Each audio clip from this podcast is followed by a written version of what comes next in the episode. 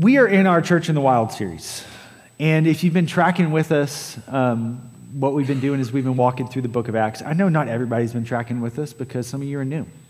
And so let me tell you where we've been and where we're going because we are wrapping up this series. See, the whole point of this series and what we've been asking throughout the book of Acts is we've been saying, as the people of God, what we don't want to do is we want to learn how the Spirit of God works in us and then through us to advance His kingdom.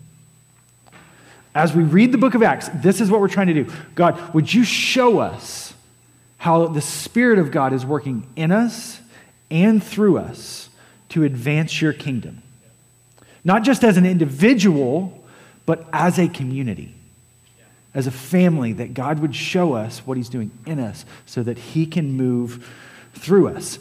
And how we've been doing this just really practically is we've been going chapter by chapter. Sometimes spending a couple weeks on a chapter, sometimes combining a couple chapters. And we've been looking at each of these chapters, and it's been a ton of fun. We've had, gotten to have a lot of people share. You know, Ryan Walker, who's serving with the kids right now because he's either preaching or sh- working with the kids. He's like our best kids worker ever. And if you work with kids too, you know, just make it a competition to see if you can uh, be better than Ryan. But Ryan's my, my favorite preacher. He's funny. And if you guys have ever seen his notes, it's like one page of just like thoughts, and then he preaches and it's like powerful and incredible. Just hearing from him, we've gotten to hear from different people in the Antioch movement of churches. We've gotten to hear from Mick Murray and Drew Stedman, and it's just been really great to hear different voices and different perspectives as we've shared and we've walked through this series. And here we've come to the last three weeks of this series. And you're like, wait, three weeks? We've only made it through like Acts 16, 17 so far. How are we going to do the remaining 11, 12 chapters in the last three weeks. Well, how we're going to do that is the fact that 17 through 28, if you've read the book of Acts, you know, you can actually scan the QR code up there. You throw that up there, Richard? We've got a reading plan you can jump into. If you haven't read the book of Acts, go ahead and scan that QR code, find the reading plan, dive in. If you've read it, what you realize that's happening in chapter 17 through 28 is it's incredible. It's about the church moving forward. But it's also pretty repetitive. It is, you know, there's there's like four chapters where Paul goes to like 12 different cities and the same thing happens over and over. And it says the same thing happens over and over. Paul walks into the city, he goes to the synagogue. The Jews get ticked off at him, so he goes to the Gentiles. The Gentiles receive him. A whole city gets ticked off at him and then throw him out. Move on to the next city. And that's what like four chapters are. Till finally Paul gets arrested. And then it's like a four chapter dialogue of Paul bet- between Paul and some, some Roman officials Uh, about what they're going to do with them. And so, what we wanted to do is take these next three weeks, and where we've been going chapter by chapter, we're going to approach it a little different. We're going to say, what has been taking place throughout the book of Acts and in these remaining chapters, and how can we see the theme of what is happening? And the theme that we're looking at is that the church prevailed.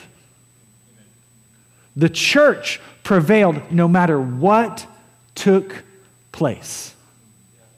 No matter what was happening, the church prevailed. You know, Jesus said something in Matthew chapter 16, which you will probably be familiar with if you've been around and you've read the Bible. It says in Matthew chapter 16, verse 18, Jesus speaking to his disciples, specifically Peter, he says, And I will tell you that you are Peter, and on this rock I will build my church, and the gates of hell will not overcome it. That word overcome right there is another word, it's the same word that Jesus used in Luke 21. In Luke 21, beginning in verse 34, Jesus is speaking to his disciples and he's, he's letting them know, like, hey, the world is going to get crazy. You're going to experience crazy times in the world. And, and here's how you need to approach it. He says in 34 be careful, or your hearts, notice he speaks to the heart. When the world gets crazy, when the chaos of our society feels like it's a lot, what gets attacked is our hearts. Be careful, our hearts will be weighed down by the carousing, drunkenness, and anxieties of life, and that day will close in on you suddenly like a trap. For it will come on all of those who live on the face of the whole earth. No one's excluded. Be always on watch and pray that you will be able to escape. That's the same word that he used. I know it says overcome in one and be able to escape in one, but we will be able to escape all that is about to happen, and you will be able to stand before the Son of Man. That word that's used right there, where we translate it to able to escape and overcome, is the Greek word katiashu, kat is shuai. Which I tried to practice earlier, and I told these guys I was just gonna like speak it with confidence, and then I just like botched it. So we've got it right here. Kadeshuo is how we're gonna say it. Kadeshuo. What that means, what that word actually means, is that we would prevail that we would be victorious. And here's how the Greeks would have said it we would be victorious against forces that come against us because we have access to greater power than the forces coming against us. That is what it means to prevail. We are victorious because we have access to greater power than that which is coming at us. To prevail means that we can access more than what will come at us. The things that come at our hearts, the things that come at our minds, the circumstances that feel like they will overwhelm you, we have access to a power that allows us to have victory in those situations. And what we're going to do over these next three weeks is we're going to look in these chapters, in the, in the book of Acts, what are the ways that the church prevailed? What did they lean into as a people that allowed them to prevail? What are those things that they grabbed hold on? Today, we're going to talk about relationships. You know, so much of these last few chapters, it feels like it focuses on Paul. But what Drew pointed out last week is there's a phrase that said it went from they went and did something to we went and did something. Paul may be the one that we're talking about, but Paul was with people the whole time. And then we're going to talk about how we prevail in the midst of suffering. Because I tell you what, these last chapters in, in Acts have a lot of suffering that the people went through, a lot of trials. And we're going to see how do we prevail? How do we find victory in those moments? And then just one final sneak peek, and then I'll actually get into the message. On the 24th, you want to be here.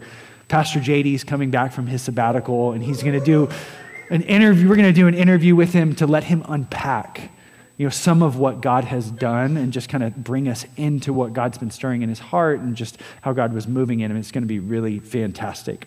But today I want us to, to look at Acts chapter 18, and we're going to not look at Paul, we're going to look at some people that were in his life and in the lives of other people and how they showed up for those people and how what I want you to think through as we're going through it is I'm going to give us three examples of, of ways that we can be in relationship with one another to help each other prevail, to find victory over the things that are coming against us in life.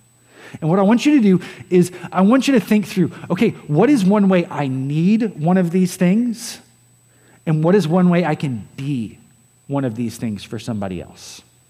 So, as I give you these examples of ways that we can be with each other as the people of God, helping each other find victory, I want you to highlight for yourself which one do I need and which one can I be for somebody else in my life. Okay?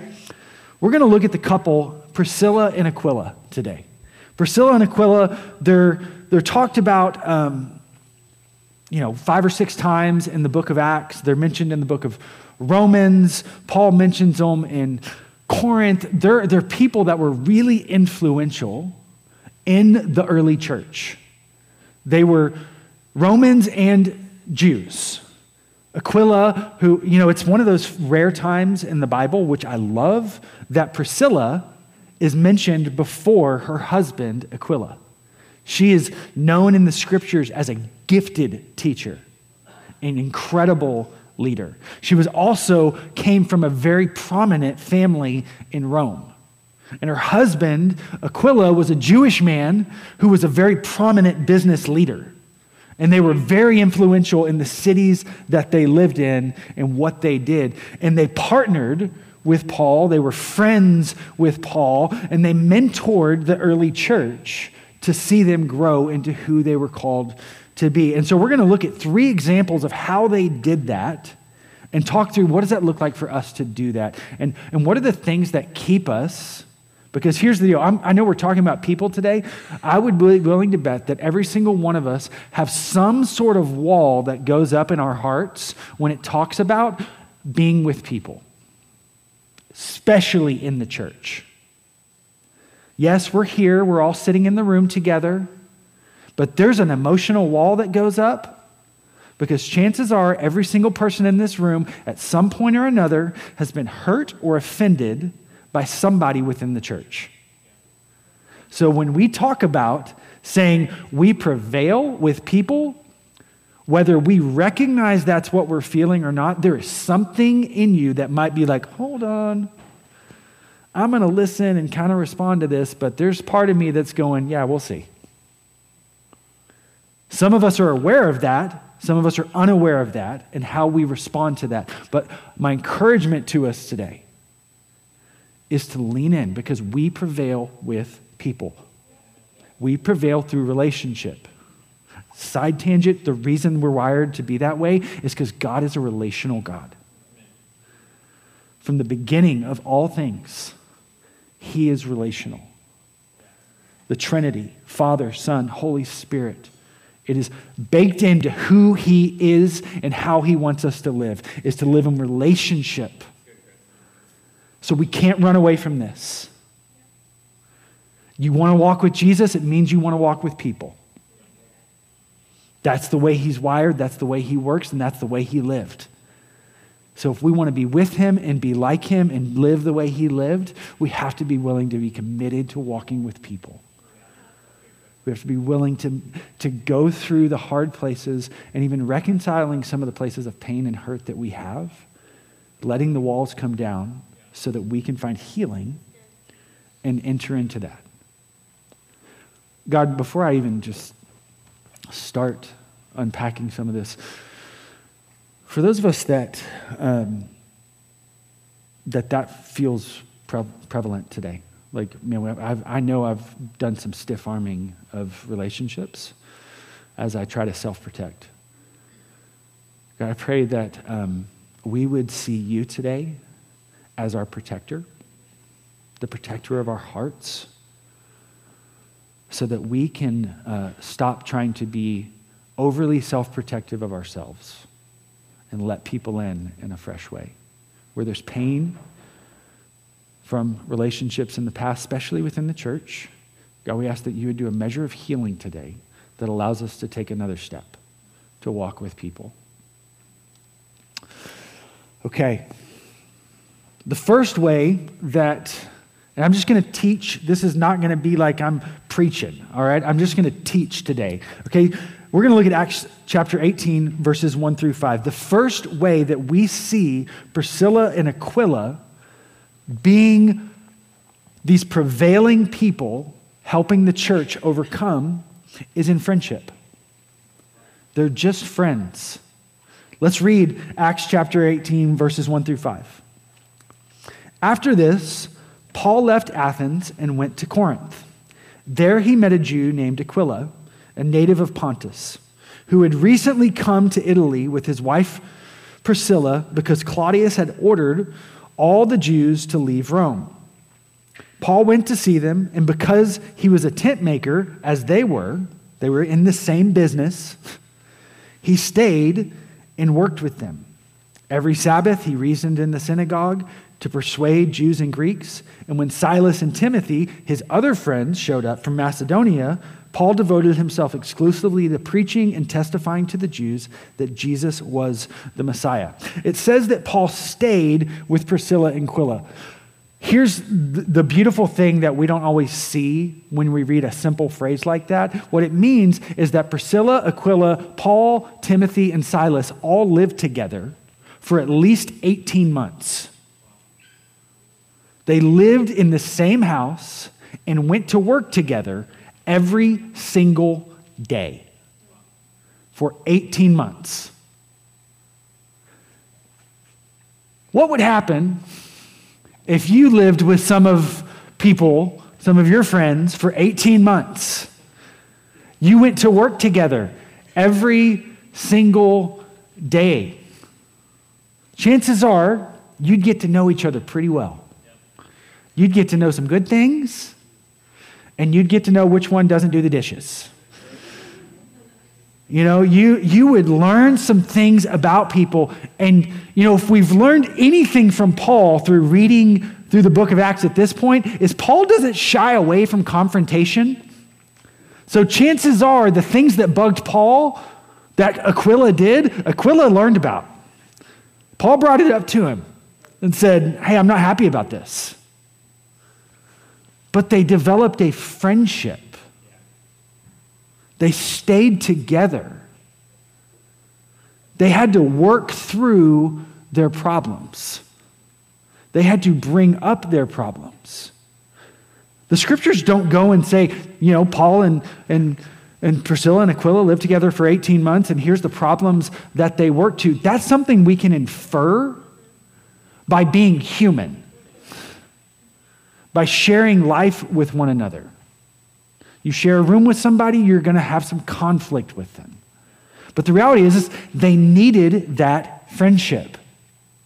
They needed that thing. The reason that we know that is because Paul later explains to the church in Romans, the church in Roman, Rome. He writes Romans to the church in Rome. You know, so he later explains to them and he says, I want you to greet Priscilla and Aquila. Priscilla and Aquila have now gone back to Rome.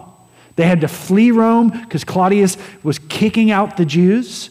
But when that ended, they went back to Rome and a church is being established there. And Paul is writing a letter to them and he's saying, Greet Priscilla and Aquila, my co workers in Christ Jesus. And get this, they risked their lives for me. Not only for me, but for all the churches of the Gentiles. We're grateful for them.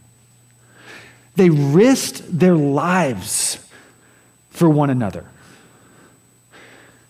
Think about what Paul went through. Paul's not just giving some like flippant comment like we would do. We'd be like, oh man, I love that guy. I'd do anything for him. Really? I'm like, we say things like that and we're like, I don't want to drive over there. He lives like, that's like an extra five minutes from my house. Can he just meet me where I am? No, these were friends that literally would do anything for each other.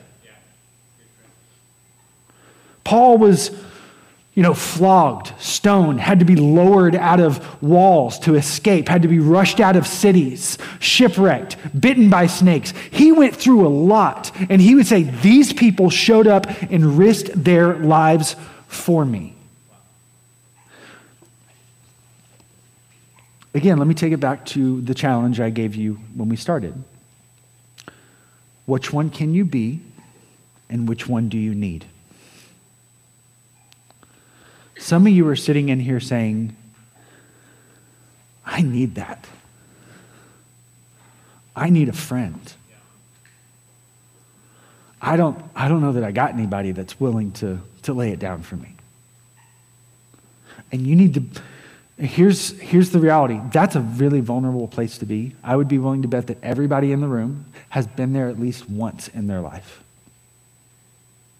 You've been there, you've stepped into something new whether it's a new job, a new season, new school. You've stepped in and you're like, I feel vulnerable. I feel alone. And inside, I may be putting on a smile. The extroverts in the room, look, we know you can put on a smile and be boisterous, but on the inside, you may be going, please, someone see me. Please, someone see me. Everybody is looking for a friend. What we have to be willing to do is to risk enough to be able to say, I need a friend. I need this. Some of you in the room are saying, I can be that. I want to be that for somebody. And let me tell you, if you're over here saying, I need that, these people that want to be that for you, they don't know that you need it until you at least say it. So I encourage you to, this is like me giving you lots of challenges today. I made you stand up and go pray for people in the middle of a sermon. Now I'm saying I need you to be vulnerable and ask for a friend if you're in that place. Because what Paul got was people that was willing to risk his life for him in those moments.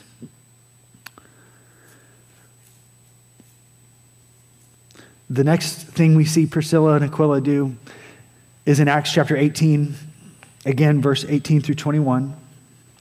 Those verses say Paul stayed in Corinth for some time, and then he left the brothers and sisters, then he left the brothers and sisters and sailed for Syria, and he accompanied by Priscilla and Aquila. So they met there, and then they left there together after they met. Before he sailed, it says he cut his hair. He was taking a Nazarite vow. We're not going to get into what that means. But when they arrived at Ephesus, Paul then left Priscilla and Aquila. He went out to the synagogues and he reasoned with the Jews. And then they asked him to spend more time, but he declined. And he said, I'll come back if it's the will of God. But he left Priscilla and Aquila there. Later, you know, Timothy, later Timothy would even come and join them and be a part of this. They weren't just friends, they were partners. What you need is friendship. What you can be is a friend, but what you also need is a partner. You need partners. And what I mean by that is you need people that are going to intentionally go and do kingdom work with you. Yeah, like, I love supper clubs. But let me tell you, every supper club I've been in is not all that kingdom advancing. We get around for dinner, and it's great. And it encourages us because we experience friendship. And that's part of being a prevailing people is we had to have friends. But what we also need is people who are going to partner with us and say we are intentionally going out to see the kingdom of God advanced in this area that is overcome by darkness in our city. Now, those friends can be the partners. It was for Paul. Priscilla and Aquila were his friends and they were his partners. But you know what they didn't? Like, I guarantee you, Priscilla and Aquila and Paul didn't want to split when Paul went his own way and went and did something else. You don't live with somebody for nearly two years and build that kind of friendship that you would say, hey, let's go into this new place and do this new thing and easily part. That would have been really difficult. But when you partner together for, for the kingdom, you recognize this relationship is meant to further the kingdom of God. So whatever I give up in it, God will give me back. See, there's, there's a place where we have to trust God enough to know that when we give up people for the kingdom of God, when we say, you know, honestly, one of the hardest things about being a part of the Antioch movement for the last 20 years is the number of friends I've said goodbye to that we've sent to other places to go plant churches. It really is. Some of my greatest and deepest friendships that I've walked with for 20 plus years, I don't get to see but every couple years because we partnered together for the kingdom. And they said, and it took them somewhere else. And it took me somewhere else. But there's something that's been done in the process. I may have lost proximity, but what I've gained is this heart connection. You know how Jesus, back in Luke 21, what we read earlier, he said, Be careful that our hearts would be weighed down by the carousing, drunkenness, anxieties of life that would come on all of us. See, what happens is when you choose, and he said, pray that you would find a way to escape, that you would prevail, that you would have victory over that season, that your heart would find that victory. See, what happens is when we're willing to give up people, and I'm not saying give up on people, I'm saying to say, get behind people that are saying yes to what God has called them to do, even if it means our relationship's going to change. When we choose to do that, what happens is God will make a deposit into your heart. You know those people that you interact with that even though you haven't seen them in months or years, all of a sudden it feels like nothing's ever changed? That's not just about personality connection in the kingdom of God. That is about a heart thing that happens when you choose to say, we will partner together to see the kingdom of God and the glory of God go forth in our, in our, in our culture, in our life, and in our day. But I tell you, it will mean you will put your heart on the line. If, if you want to partner with people for the kingdom of God, you will see great victory, but you will put your heart on the line. And there will be times of sadness, which are not bad. God can meet you in that. I just want to say that because if I don't, I'm painting a false picture.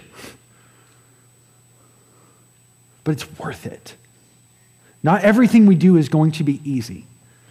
Not everything God invites us into will be easy, but everything He invites us into is worth it because He's worthy of it. Okay.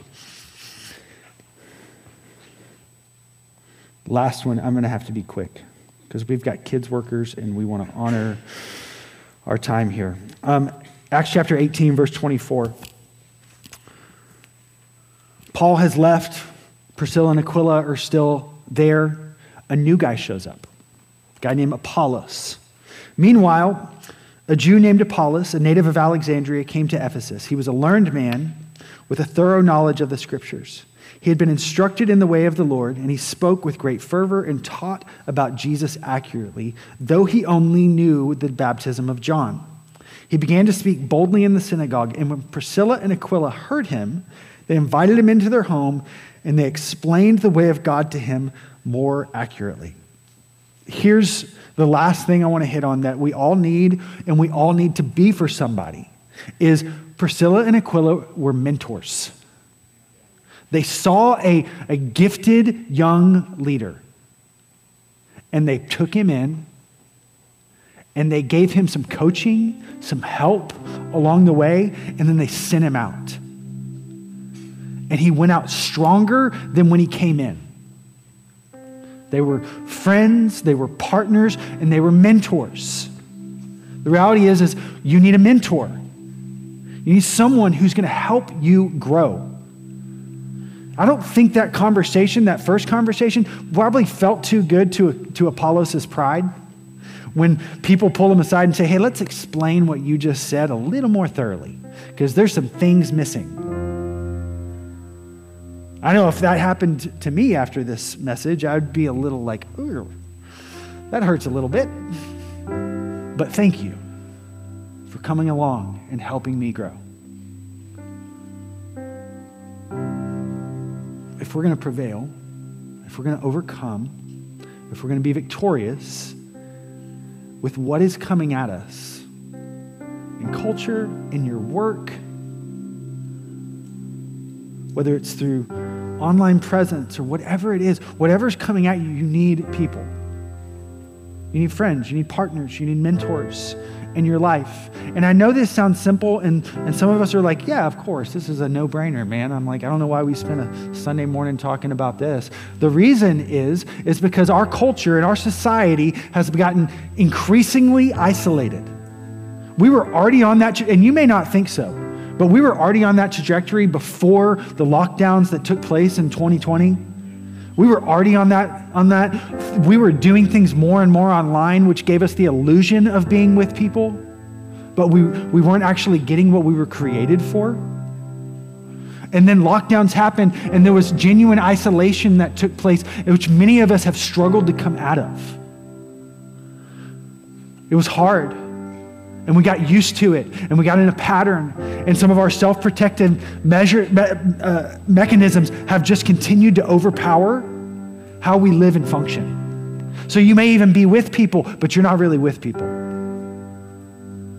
You may be around people, but you're not known because there's so many walls of self protection, there's so many layers that we've put up that are keeping us from experiencing the victory that God has for us in walking with people because we're living in these isolated tendencies. And we have to be reminded and say, okay, what way am I doing that? In what way am I really, am I really letting people into my life? Am I really letting, am I really being a friend? The kind of friend that allows people to see the not so great parts of me. Am I, am I being that kind of person? Are there, are there people that are, can be mentors to me and speak into my life? Can I be that for somebody else? Can I give myself away and really pour myself out? The people that I'm choosing to partner with? that we're looking at each other and saying, I love you, I like you, or you know what, your skill sets match up really well with my skill sets, so we're going to go advance the kingdom together with purpose and intentionality. The question for us today is just simply, you know, what can I be and what do I need?